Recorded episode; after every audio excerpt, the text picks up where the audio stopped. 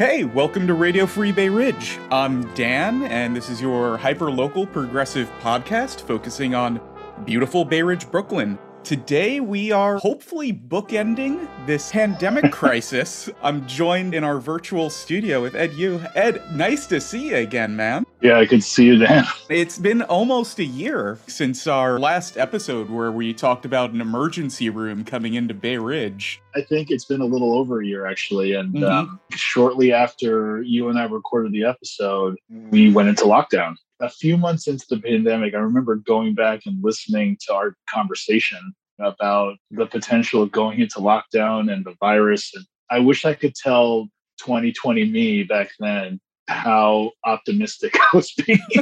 like we were we were kind of know? like being a little leery about calling it a pandemic versus an yeah. outbreak like oh, we got to be careful with these words. We don't want to start a panic. And like, yeah, it really does feel like a decade has passed since we spoke. And I have thought quite a bit about parts of that conversation because one of the things that immediately happened when the governor declared the New York on pause, or whatever the hell he called it, he immediately declared that we had to scale up our hospital capacity by several thousand beds. And I remember thinking in that moment, I was like, oh, I was just talking to Dan about how when Victory Memorial closed, we lost a couple hundred in the neighborhood.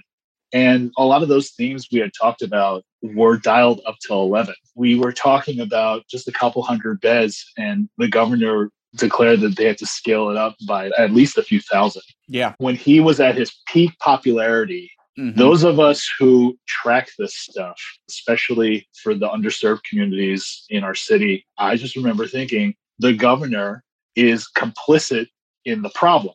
He is responsible for the subtraction of hundreds of hospital beds during his term. Yep. He was desperate to inject private ownership into a hospital system that remains nonprofit by law. You're not allowed to have private equity or private ownership of acute healthcare facilities. They're all nonprofit corporations. But he was desperate to try to get some of that capital into our system. And we spoke about that in that episode. If anyone yeah. listening now is like, wait, what about that? Go back to that episode and you'll, you'll kind of see where we were coming from with it. But like, let's start off with contact tracing because that's sure. failure number one that we found, which is that contact tracing was just done so poorly and that it was willfully misinterpreted where it was used to like explain why I could keep my business open I remember Nicole Malliotakis back when she was assembly member was like, "Hey, we should open all the restaurants because the spread is coming ah. three percent or whatever it is from restaurants." Remember that shit? And it's like, yeah, that's because you can't contact trace a restaurant because to contact trace a restaurant, the restaurant has to literally take the number and name of everyone who walks in, not just the person who pays, all the customers. Yep. If you ate out at all during outdoor dining in Bay Ridge, which was lovely by the way, outdoor dining was nice no one's taken my name. If I'm not the person paying, no one's taking those names. So, of course, nope. the numbers for contact tracing are going to be low and underreport that spread happened indoors at restaurants. Duh. Uh, this was a nationwide problem, not just the New York City problem and not just the Bay Ridge problem. But from the beginning, the de Blasio administration sourced contact tracing and the hiring of contact tracers to a nonprofit, ceding responsibility of coordinating it internally and those of us who are watching this again were very skeptical because you have a gigantic municipal health system that can help coordinate the response to this. If you had ever resourced it properly, like it would be the centerpiece of any sort of contact trace operation. You know, again, nationwide, one of the things that sort of laid bare and across our state was the decimation of public health departments because usually when localities are looking to cut budgets, like having a dozen nurses on staff to go do public health work across the region. When you rely on your acute care facilities to do the same thing, they're just like, oh, this is like duplicative, like we're just getting rid of it. Yeah. New York City like has the same mentality about its municipal health system. It's chronically underfunded. They really should have played a larger part in the response, especially around things like contact tracing. Now, to your point, I remember Nicole tweeting that out. I remember many people tweeting out that number and quite frankly, the other thing that they should have fucking remembered is that restaurants were operating at a very limited capacity the entire time. Yep. And we're closed for quite a bit of time too. And we were looking at data from other countries. And yeah. we were seeing that it was extended indoor exposure after a yeah. certain amount of time. Dramatically boosted your likelihood of getting it. There was even a South Korean study, I think, where they actually measured how the virus moved around inside an enclosed space. And yeah, people thought the six foot rule was like some kind of magical barrier that protected them. But yeah. if the room you're in is not properly ventilated, you're basically inside a box that has like yeah. more and more poison filling up around you you can't diminish that risk by just standing a little further away from someone when it's now we know anyway that yeah. the virus is airborne and aerosolized. All the theater around cleaning, for example, going back to the colored zones, drove a lot of us crazy that we're trying to actually measure this because those zones, yes, were developed by some very thoughtful policy wonks, but they were also developed for a purpose, which was to keep the economy open the biggest common thread that runs across the political spectrum. It doesn't matter if you're a Republican or Democrat, you wanted to keep the economy up and running. Mm-hmm. We as a nation are really enamored with short term economic progress and fail to think about the long term ramifications of yeah. that kind of thinking. It really bothered me for a long time in the beginning of the pandemic that instead of having a disciplined lockdown where we actually made a concerted effort to send bailout and COVID stimulus directly to working people. And you didn't have to have people worry about putting food on the table and losing their jobs, right? Yeah. Instead, we had to attach a lot of weird morality to relief. I remember seeing a piece on the BBC about the gentleman that owns Home, the boutique and restaurant over on Third. It's really worth a watch. He lost both of his parents. He inherited a lot of their debt and he has to operate his business. He talks about the visceral impact that it had on his bottom line. The entire time, all I could think was that guy probably got what sounds like a lot of money, probably like ten, twenty thousand dollars of COVID relief. But when you do the math about the amount of PPP loans that people actually got in the neighborhood, if you do a rough division by employee, they're only getting like just under 10 grand per employee. Yeah. And they had to operate three quarters of the year without any additional stimulus, right? If we had a more disciplined lockdown, if we had directed more stimulus money at the right places, I believe we could have reopened our economy coupled with the increased vaccination rate much earlier than we're going to and much more safely. That goes back to when we first said trust public health experts. We were assuming that Democrats and Republicans, this would be a nonpartisan thing to keep people alive. It turned into this war between public health and the economy as a primary need as if they're mutually exclusive when in fact the economy is subservient to public health because people need to be alive to enjoy the economy. if you're sick and you're dead, you can't buy stuff. Yeah, yeah, yeah. yeah. Uh, so uh, you're like, absolutely right. There must have been focus groups and shit because that shit did play. Yeah. Trump at the time was not taking it seriously, and then the rest of the GOP had to come up with a angle oh, we just need to keep the economy open and keep it normal, but we can't operate as normal during a pandemic. Right across in Staten Island, we had Max Barr and and that was what was weird is seeing GOP members not argue for more stimulus. Yeah. The total amount that Bay Ridge got for PPP loans yeah was not much. No, if you account for all the businesses within our zip code, I don't have it in front of me, but it was like $30 million that. It was might have been a little more. It sounds like a lot. It's really not if we're serious about treating this like a public health crisis, in the beginning of this pandemic, we should have been focused on keeping ourselves safe, keeping our loved ones safe. The less people that were out and about, the stronger our overall recovery response could have been. If we had picked the right focus from the beginning, help people stay at home, help them meet their monthly or annual expenses in some cases. Yeah. Let small business owners be a part of that. And if you're paying their employees, they don't have to worry about paying their employees, right? From my own personal experience with this, we have a young kid. We had to keep her home for a while. Childcare is a huge issue. Tons of people left the workforce to facilitate this. Yeah. If I'm the GOP, I should not have thought to save my local economy, I need people to pretend like nothing is happening and just go into business and spend money, right? Yeah. Which is the most ludicrous response. We have to remember the timeline too. Like Justin Brannan early on is like, let's all go out and eat at your local Chinese food right. restaurant because they're hurting. But then again, we have to understand what we knew and when we knew it. Yeah. That's fair. Yeah. Very soon after that, we were like, no, don't do that. Right. Don't go to any restaurants. Yeah. Early on, Andrew Gounardes was very much against the yellow zoning when there were some schools that technically hadn't opened yet. even though the yellow zone lockdown was lifted. And we also have to understand that where we are now, we don't know the full extent of COVID. We're talking about this like, ah, we know what COVID is, but we have no yeah. idea what this does to children. We have yes. no idea what long term effects there really are going to be with this. People who are asymptomatic, we're assuming right now that they were fine, but that can very much not be the case. Absolutely. We don't know. You said it exactly right. We've learned a lot more since the beginning of the pandemic for sure, but there's a lot we still don't know because we were trying to study it while a lot of places were locked down, right? So children are a great example. They were the first group we locked down, and rightfully so. So you can't study kids uh, getting COVID if they're not out and about in the places that you think they might get sick, right? Mm-hmm. So when all these studies came out about low transmission in schools, I just remember our local Facebook groups like really took to that and uh, yeah. were, you know, and you know, I, I can't blame parents for yeah, they, wanting to put their kids back in school, right? On top of the um, fact that we didn't give anyone any stimulus, people weren't like exactly. going to their jobs. People were laid off, and some people were laid off because they had to go watch their kids. Absolutely. And my partner is an educator. She works in the New York City school system. She will say over and over again, Zoom is not an appropriate replacement for the classroom. No. One thing that is not talked about enough is that teachers like her really innovated quite a bit in that space when they were forced to a lot of our kids are going to benefit from that kind of innovation long term. Yeah. But when they were studying the effect on children, they were not in the places that you think they would get sick.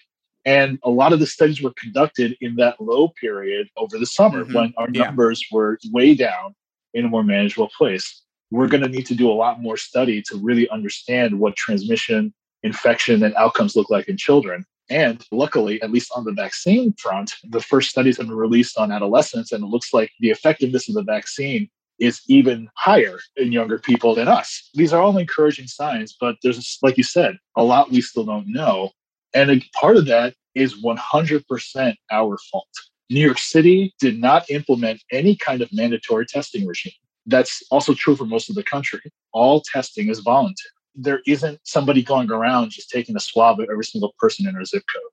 And there should have been, because that would have really told us who's getting sick, who's well, you know, what the actual positivity rate is. And one other point you brought up earlier, uh, which is community transmission, that was largely ignored by policymakers for quite some time. They were only going off positivity rates, which again, a function of testing. Months into the pandemic, at least from my perspective, did people start to talk about infection rates controlling for population. And that, coupled with the positivity rate, is a much more effective measurement of what's happening. So, for example, if you're looking at Bay Ridge at its peak spiking, which was still a lot lower than some of the zip codes around us, you know, when we're getting close to 10%, you're looking at like 30, sometimes 40 yeah. new cases per 10,000 residents. Like that's yes. pretty freaking high right? Yeah. Our, we uh, didn't get a very high positivity rate, but that winter crisis mode where we really yeah. spiked hard, testing didn't increase during that period. Like I almost was interpreting the testing results because it was all at will testing as like yeah. an indicator of how afraid people were essentially. Yeah. Um, and that didn't spike even though we were all getting much much sicker. 100% right. As people were trying to find daylight I think they were latching on to trends in one bucket of information over another. Mm-hmm. You can't blame anybody for this. We were talking about the end of the pandemic in the beginning of the pandemic, but there's a segment of our neighborhood that does not believe in the efficacy of masking yep. and the efficacy of vaccines. That's going to be a huge problem. There's two reasons for this. One, New York City has its own homegrown mutation and variants of the COVID virus. It's the reason that our case counts and hospitalization rates are starting to go up. The second point is we know that the vaccines are effective against them, we think, but we don't know for sure. If Bay Ridge is going to come out on the other side of this, the people who don't believe in masking, who don't believe in vaccines, to neutralize them, there has to be a critical mass of people who do believe in it to achieve herd immunity so that the freeloaders can remain freeloaders instead of becoming vectors. So part of it is anti-vaccine. Those people, they don't believe in the science of vaccines, which is totally ridiculous. And then you have another group of people who are not getting the vaccine that have a reason that I feel nothing but sympathy for, which is the public health system works against them. Yeah. There's a deep mistrust in certain communities of color of our health system because they did things like sterilize them involuntarily, ran experiments on them. And there's a lot of documented evidence and study of different outcomes for people of color because when they're in pain, they're not believed and people don't believe that they're sick. Going back to the neighborhood, all these folks who want to go eat in a restaurant again, all these people who want to send their kids back to school, if we want to return to normal, then we better hope that at least 70% of our neighborhood will get the vaccine because we'll have some modicum of herd immunity. Now, the other thing that we don't know is if the virus mutates again, will the current vaccine be effective? We need to make sure that as they keep developing new vaccines to combat the new strains that might start coming out, enough people believe in the vaccine to get it. The other thing is, masks may not go away. If there is a new variant, the best way of halting its spread, because we're going to have to wait another certain amount of time before a vaccine would be available for a new variant, the way we get a yearly flu shot, the best way of restricting that spread, even if you already are vaccinated, is with masks early on, people were still hopeful that we could get rid of this just through masking, yeah. lockdowns. This is something that we'll probably have to keep on the back burner and be ready to turn these back on again when variants come up because we have enough people not masking, not doing anything yep. at all to control this. Yeah, I think it transcends political affiliation. I think mm-hmm. it transcends a lot of demographic information that we make assumptions about. Like, if you looked at our heat map when it came to positivity rates that happened after Thanksgiving, the worst places were largely places that we would identify as having more conservative folks. Yeah. But then you can't explain why huge parts of Brooklyn and Queens where essential workers live also were spiking, right? Yeah. I think I just did. But what I'm saying is like these behaviors don't exactly track by certain measures that we would use to explain other things in our society, right? So we need to be ready to do this again. And we might have to do it again forever. You mentioned earlier how poorly we seem to be able to understand long term economics and we fetishize yeah. the short term. I can imagine a future where, in addition to checking out a restaurant's food rating, you check out their infection ratings. Yeah. Or you just make assumptions based on an entire neighborhood. People yeah. are like, oh, we need to get Staten Island reopened fast so that all the people who want to eat, they're going to come out here because freedom. The long term of that is like, if we're a neighborhood that's known for having opened early and has lax guidelines, that's going to hurt your bottom line for years to come. As we start moving into a post COVID world where this is more normalized, we're going to decide where to eat based on community spread, based on things like that. I don't want us to suddenly turn into, yeah, this is the place where all the businesses don't require you to have a mask on. That'll crash our economy for much longer. We will enter a world where consumerism will be partially defined by public health and safety. And as it should. I would hope that at some point we're able to measure our businesses in terms of is their restaurant properly ventilated? Employee guidelines how do they treat their employees? Do they test their employees? Do their employees have access to reliable ppe when necessary? If your building is not up to date which might not be their fault do they have the appropriate means to protect their employees and protect their customers what does the city do to get closer to this in the future? Do we make outdoor dining permanent do we say let's take away certain yeah. amounts of our roadways because having the two or three cars that could be there matters less than an expanded area for like 10 people to dine. Public space has to be truly public. Outdoor dining, the minute it happened, people were just like, how come this doesn't happen all the time? I, I, you know, yeah. like we went to one of the strolls pre pandemic. We were walking up Third Avenue. People were just like walking around kids were playing in the street.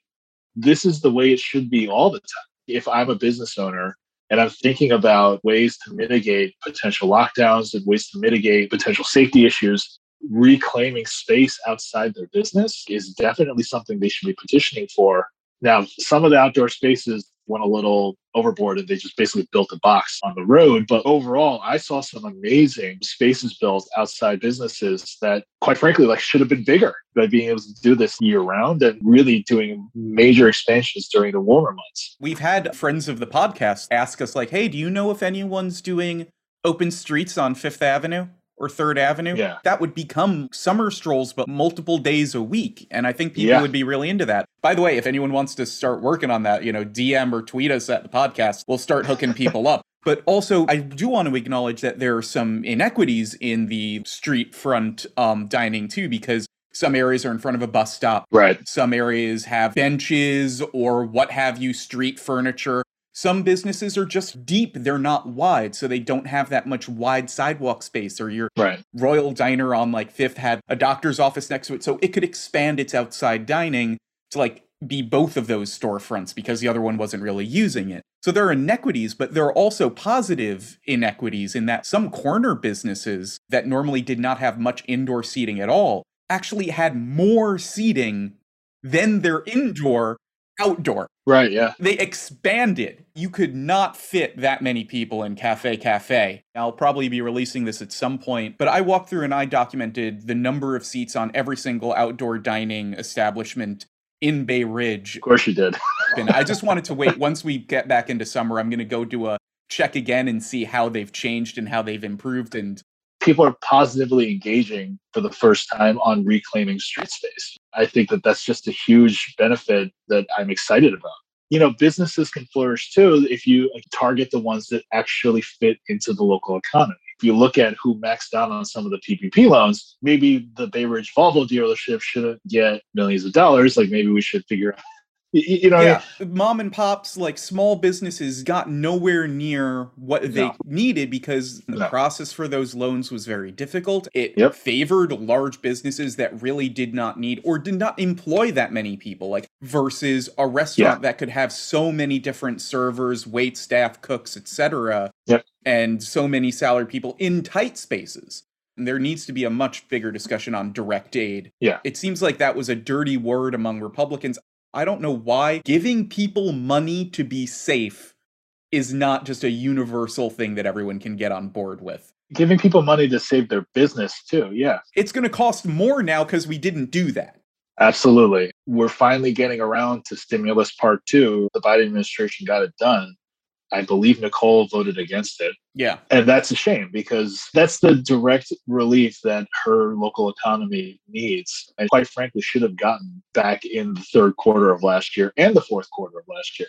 If we're serious about relief, this shouldn't be the last stimulus package. There are other places where you can affect real relief and not just putting money in people's pockets, but rent forgiveness, forgiveness of debt incurred during Yeah. the pandemic for individuals and for businesses. Like this would be a huge benefit. That's a conversation that I wish all of our local politicians would have. Some of them are having that conversation the best they can, but really a lot of these things need to be implemented at the federal level.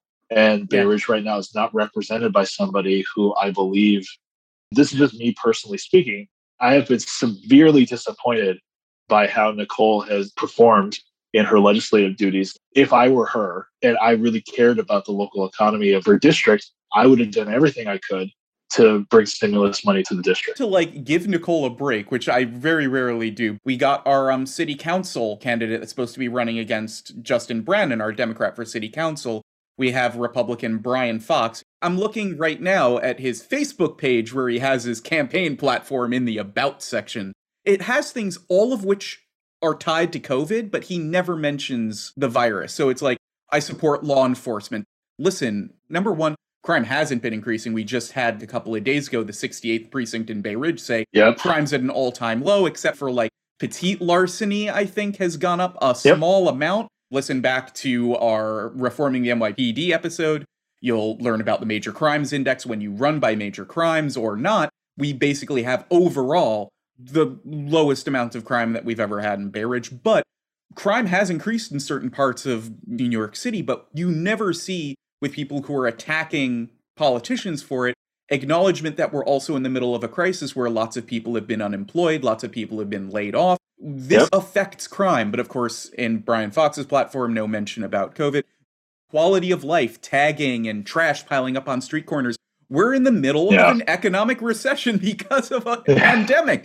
Of course, trash Yeah. pickup had been cut. I think Brannan managed to get it brought back up twice a week on the avenues because people were complaining about the dirtiness. But when we talk about collective sacrifice, come on, guys, we can acknowledge that trash is the least of our problems when people are dying. It is tied back to the pandemic continued support of our seniors and the disabled. He mentions healthcare, he mentions community centers, making things accessible, mentions that it's a NORC. Uh, but yeah, again, no mention of COVID in that. And we have one of the most homebound populations, like trying to get people vaccinated in our neighborhood was a huge problem. Again, not mentioned. Continued support of local businesses. And this is what we were talking about.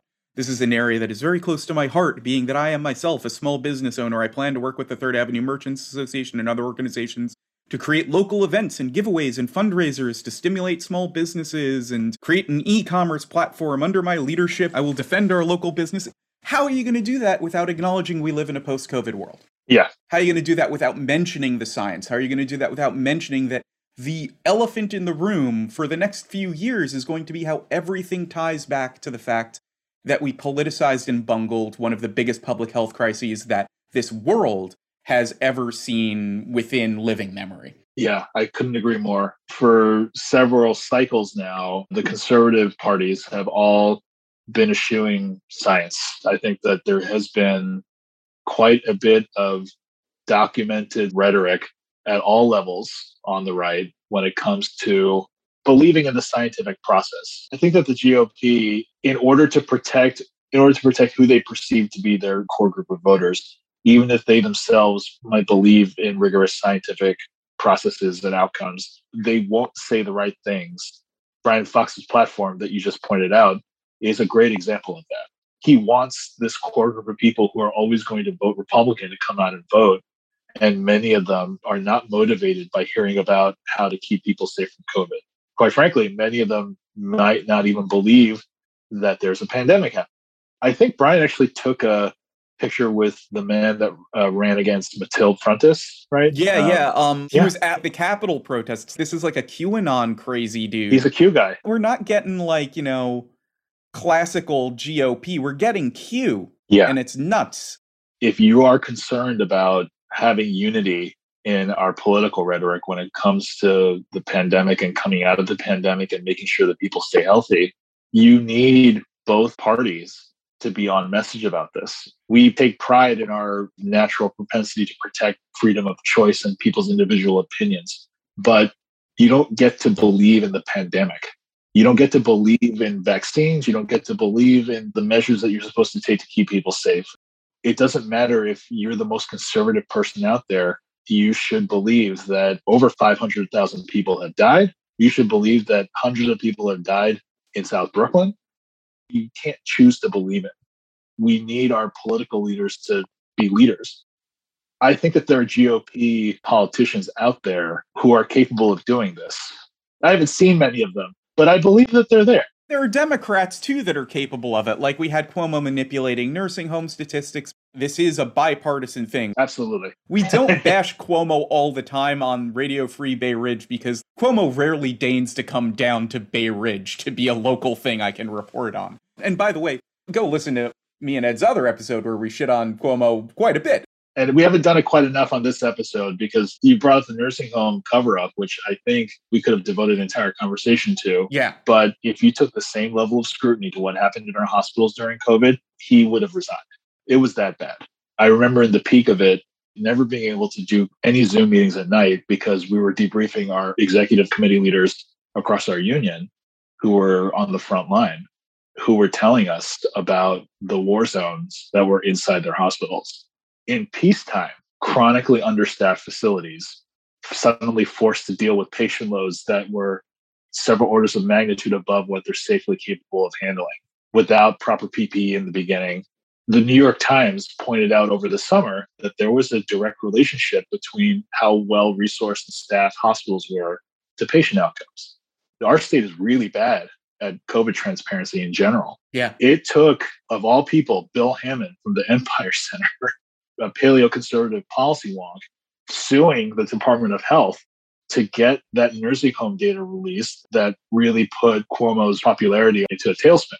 As soon as that data was released, my team and I at the nurses union, we put in a similar information request for hospitals. Like we said, okay, mm. you released the nursing home data. Like, why can't you release this for hospitals? he wouldn't do it. We've gotten two denials so far. Yikes. A lot of researchers in our state have pointed out at how awful our state is at transparency in general, but specifically on COVID. We don't know how bad it was in our hospitals. We know how bad it was based on what the people that work there tell us. But if you want to know how many positive cases there were at Maimonides Hospital between March of 2020 and present, we don't know that. We don't know how many people died there either.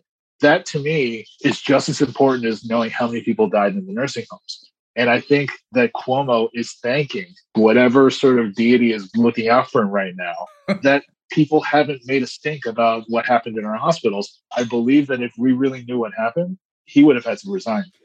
I've seen that on the personal side too. My mom was one of the first people to get COVID. It was Valentine's Day. And then what we now know happens there are neurological complications. Early on, we thought it was all pneumatic. We thought it was just yeah. the lungs. No, no, no. Um, now we know blood clotting and neurological. Renal issues. And then had a massive hemorrhagic stroke. When she was in the hospital, this was just as things were starting to get serious. So I was able to see going in, you could walk into the hospital. And then by the end of her going through recovery after a month or so, that's when we started getting, oh, now I need to sign in. Now they're starting to ask if I've had feverish conditions. They started locking down that last day. So then we moved her over into the nursing home system. And so I got to experience the nursing home system where she was locked down and I couldn't see her for seven months at a local Bay Ridge nursing home. And she's been describing just the horrors of not knowing what's going on, of a floor at this nursing home dedicated to, you know, just people who were sick, trying to set up isolation wards within the nursing homes. Yeah. And I can't imagine what was happening at the hospital at the very same time. Yeah. She's not going to be any of those stats. The data doesn't really exist for the early days of the crisis. No. Because we weren't tracking no. it. We talk about the big spike in the winter because that's the only spike we have really reliable data for. We don't know yeah. how bad it was early on. No, we don't. I imagine hospital data would be a great way of trying to reveal what was happening there by looking at similar things that we obviously may have misdiagnosed. We're not going to see that. Not unless, of course, organizations like mine and others prevail on getting more transparency out of the Cuomo administration. Well, first of all, I'm really glad your, your mom's doing better. I'm really glad you told your listeners what your mom's experience was in the nursing home because I think one of the things that I'm hopeful is going to happen coming out of this is that all of our acute care facilities, our long term care facilities are going to see real reform because the nursing home industry in New York City and New York State is rife with corruption and ownership. Mm-hmm. They operate on the thinnest of margins because they're forced to. The reimbursement for nursing homes is not great broken rating systems that are gamed based on number of falls and misreporting and all of that. Absolutely. And just not staffed properly either. All these places point to their labor costs as their biggest expense, which of course it is, but there's entire bureaucracies built around just billing for things, right? So there's a lot of administrative overhead that people don't account for either. But anyway, just to say yeah. that in this sort of construct that we find ourselves in for elder care, my grandmother got COVID too in her nursing home. She was isolated for a week. And the only reason she had contact with the outside world is that my mother is a registered nurse. She was able to go visit her because she knew how to don and doff the PPE properly. You know, when my grandma came off the isolation ward, she was able to go visit her and check on her. But most people did not have that luxury. And I think that your example where you couldn't see your mother for seven months, that's a very common story. And I think that on top of that, there are people who lost their loved ones that just have no idea what actually happened because it happened during a time where there was just no reporting or transparency on the issue. And I think that this was done under a Democratic administration, right? Theoretically, yeah. they should be all about transparency and better reporting. And instead, what we got was obfuscation, total fabrication in some cases. I think at a local level, if we're going to deal with this appropriately moving forward, we just need to have better information. We can't just trust that a bunch of policy wonks employed by our government will have all the solutions. I think that there are a lot of organizations out there that work in parallel, providing relief to our community. Government shouldn't discount that. For example, I remember when you guys put up your first dashboard that you laid on top of the city data. I remember thinking to myself immediately, I'm so glad Dan did this because I literally was thinking to myself, oh, I should try to isolate Bay Ridge in this because I really want to see what's happening on a local level. And I just couldn't do it because I was so busy working on the zoomed out views from our organization. By the way, like I don't know if your listeners ever have a chance to go look at this stuff, but like what you did in that beginning period was just really phenomenal. I don't think anybody had taken the pains to actually go in and clean up the data. Yeah, it was really messy. There would be days where the total number of infections would go down, the cumulative yep. total. And it was confusing for Bay Ridge because apparently they were saying, oh, sometimes, you know, we were reporting the zip code of the hospital, not the zip code of the person. But then I'm like, there are yep. no 11209 public hospitals. Are you counting yep. the VA? But I think that's a different zip code too if anything, the number should be going up dramatically, not dropping. And yep. then other days, it would just be zeroed out for three days, and that would throw the percentage off entirely. So I had to do some custom algorithms to ignore days where there were negative numbers of new uh, cases. That's what the city and state were providing us. I remember showing my team. He's really exposing all the flaws that we were sort of aware of, but they don't surface as much when you're taking a citywide view or even a borough level view, like doesn't really expose a lot of those things. I just remember showing my team, like, look, like we have to caveat shit out of this. It's because you had access to the data. We had access to the data. Like we were able to use it to make informed decisions. If we don't have the proper information to do that, and there isn't accountability for our government to do that on a regular basis, we're always going to struggle with this, you know? And by the way, like the city got its act together. If you notice, like three weeks ago or two weeks ago, our city finally put in latitude longitude information. Wow. but I was just like, it took over a year for that to happen. I'm not going to ascribe blame. There's really poorly compensated people working to maintain these things. But at a certain point, you have to say, like, look, if we're going to track this properly and like give our communities access to their information, you have to have transparency all the stuff we're seeing at the city level where they're tracking things like demographics and things like that, the state's not doing it as well. Not only that, I know for a fact that the facility level data we talked about, the more zip code specific data, not just for New York City, but for the entire state, I know for a fact that the New York State Department of Health has that level of data. Because if you look at the state level visualizations, it has to be summing something. And you can't tell me how many hospitalizations you have if you don't know which hospitals they're coming from. So they very clearly know this mm-hmm. information. If you go to their dashboard, there's nowhere to download the data. It was a running joke on Twitter for a while for researchers at Wonks. Like we measure our intrinsic happiness by whether or not the download icon on the dashboard is grayed out or not.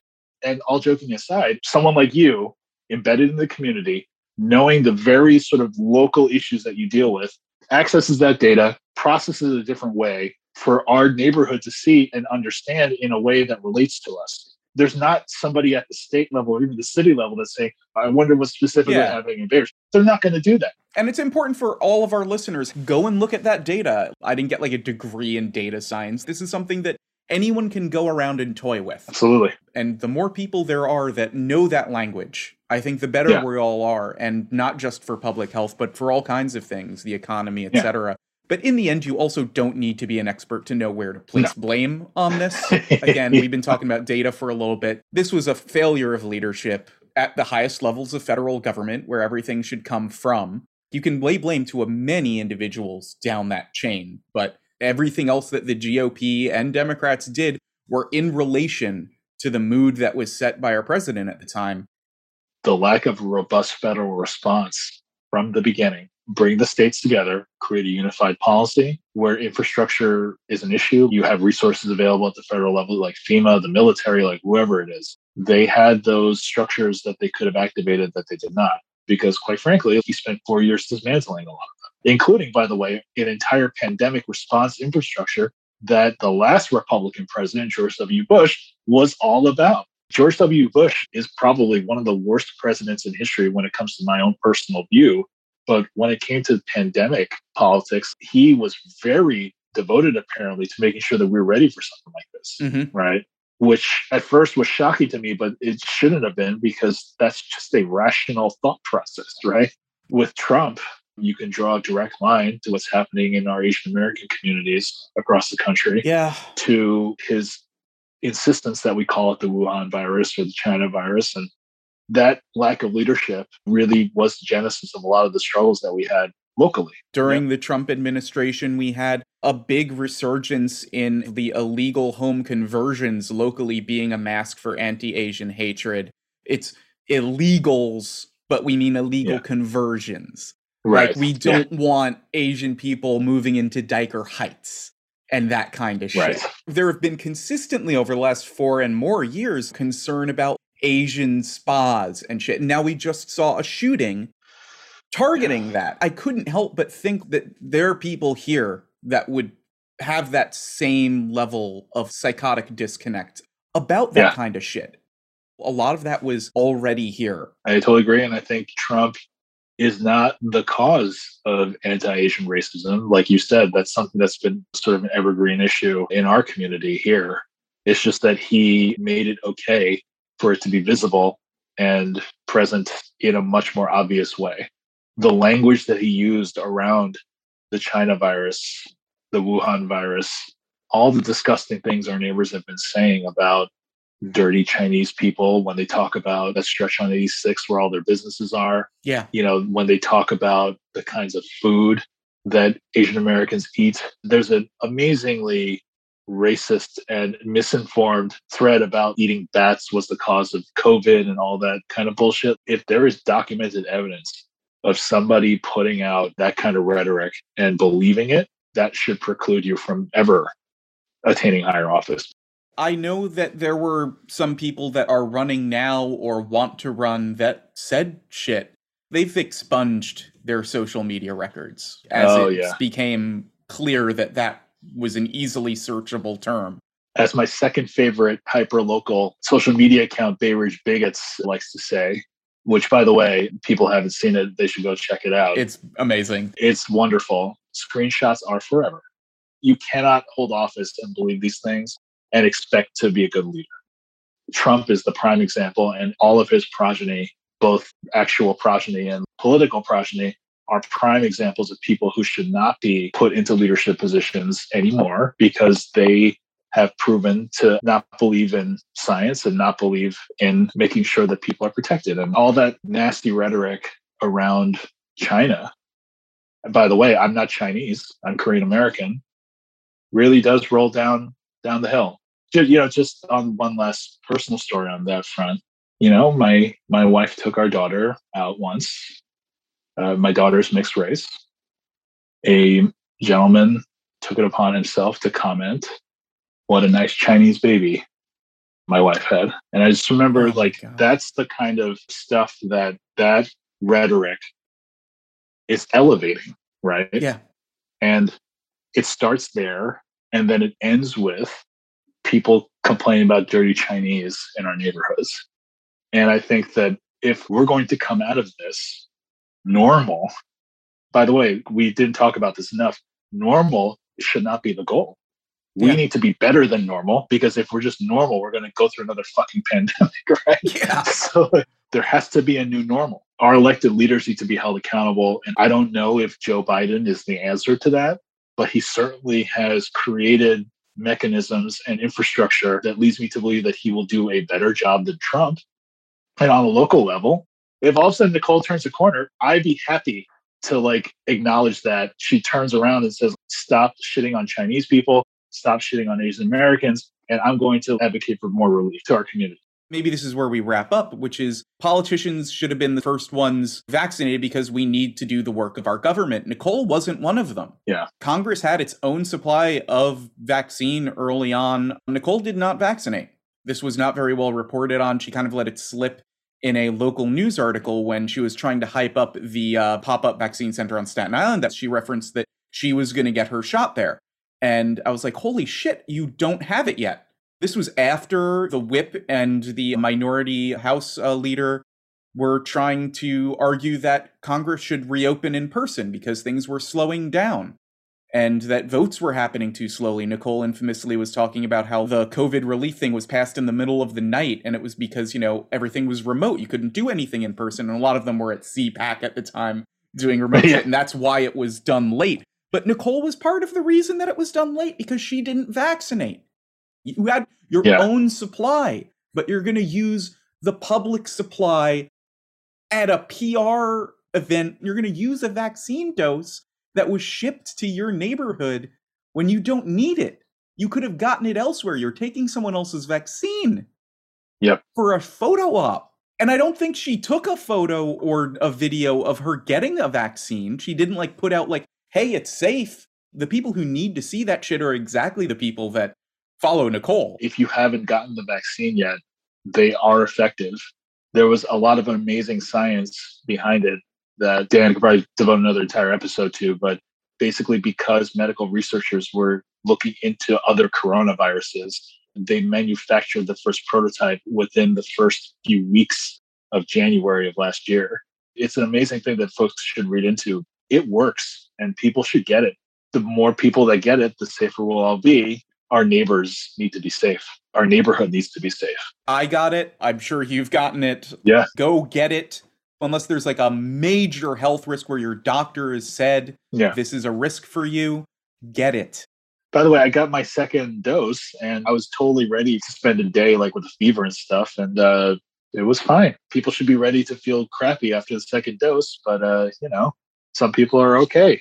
And do it because you care about your neighbors. Do it because you care about people like my mom. She got it from someone. Do it because you care about your loved ones. Do it because you care about your local businesses if you don't care about human beings. If you care about your local businesses, apparently more.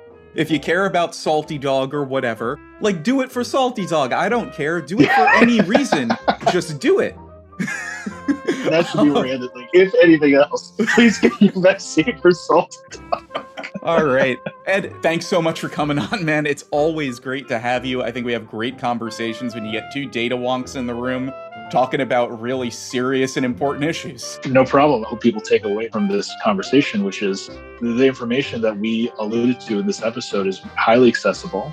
You don't need an advanced degree to understand it. And I think it really empowers you in your daily life. So I have no formal training on any of this stuff and it's accessible to me. So I think it'd be accessible to everyone else too. So that's our episode, everyone. As always, follow us on Radio Free BR on Twitter. Check us out on Facebook. Go to our website at radiofreebayridge.org where you'll have show notes and more data. You can check out those COVID stats that we had mentioned earlier and a lot more. So until next time, everyone, stay free, Bay Ridge.